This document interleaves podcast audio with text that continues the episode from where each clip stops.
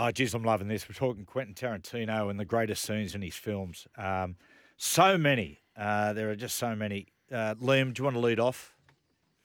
So I'm going to start with an honourable mention. It's in Django Unchained. It's I think it's one of the funniest scenes ever written. It's the ride of the Valkyries with the Ku Klux Klan, Jonah Hill and Don Johnson, Yeah, and very good. they're, una- they're they're unable to see through the, the, the mask because the guy who made them didn't cut the holes big enough. And they absolutely roast him. They roast him for about five minutes, and it is so funny.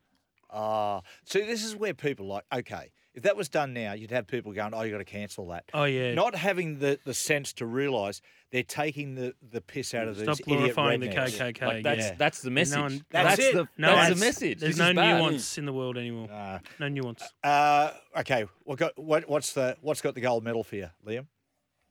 Uh, I think at the moment it's the ending of Once Upon a Time in Hollywood. The last seven minutes of Oh. that movie.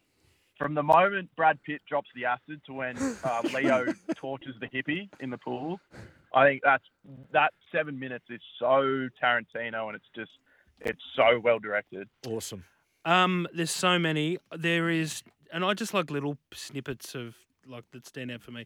In Reservoir Dogs, where they're straight after they've um, they've been busted by the cops, in the scene where Harvey Keitel is driving with Tim Roth's character, Mr. Orange, in the, and he's dying.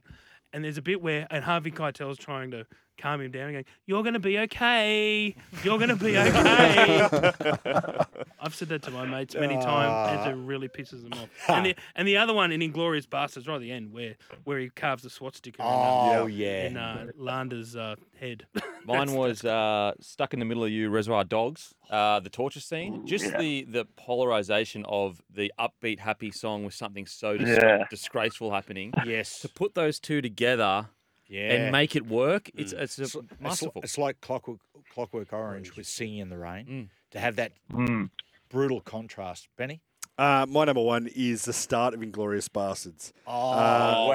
At the French farmhouse, going from English, French to German. Oh. Uh, it is, you know, despite being a war film set in World War II, it is a a nod to spaghetti westerns Yeah. the way he does it. Oh. And of course, it starts with Ennio Morricone, the greatest composer of them all.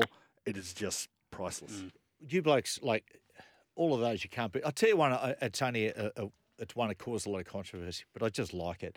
Where uh, Brad Pitt's character um, Cliff Booth in Once Upon a Time in Hollywood fights Bruce Lee. it's, know, it's just so absurd. It- it's great. Liam, great job, mate. Well done. Have a good one, guys. Uh, we'll take a break. Sound advice next.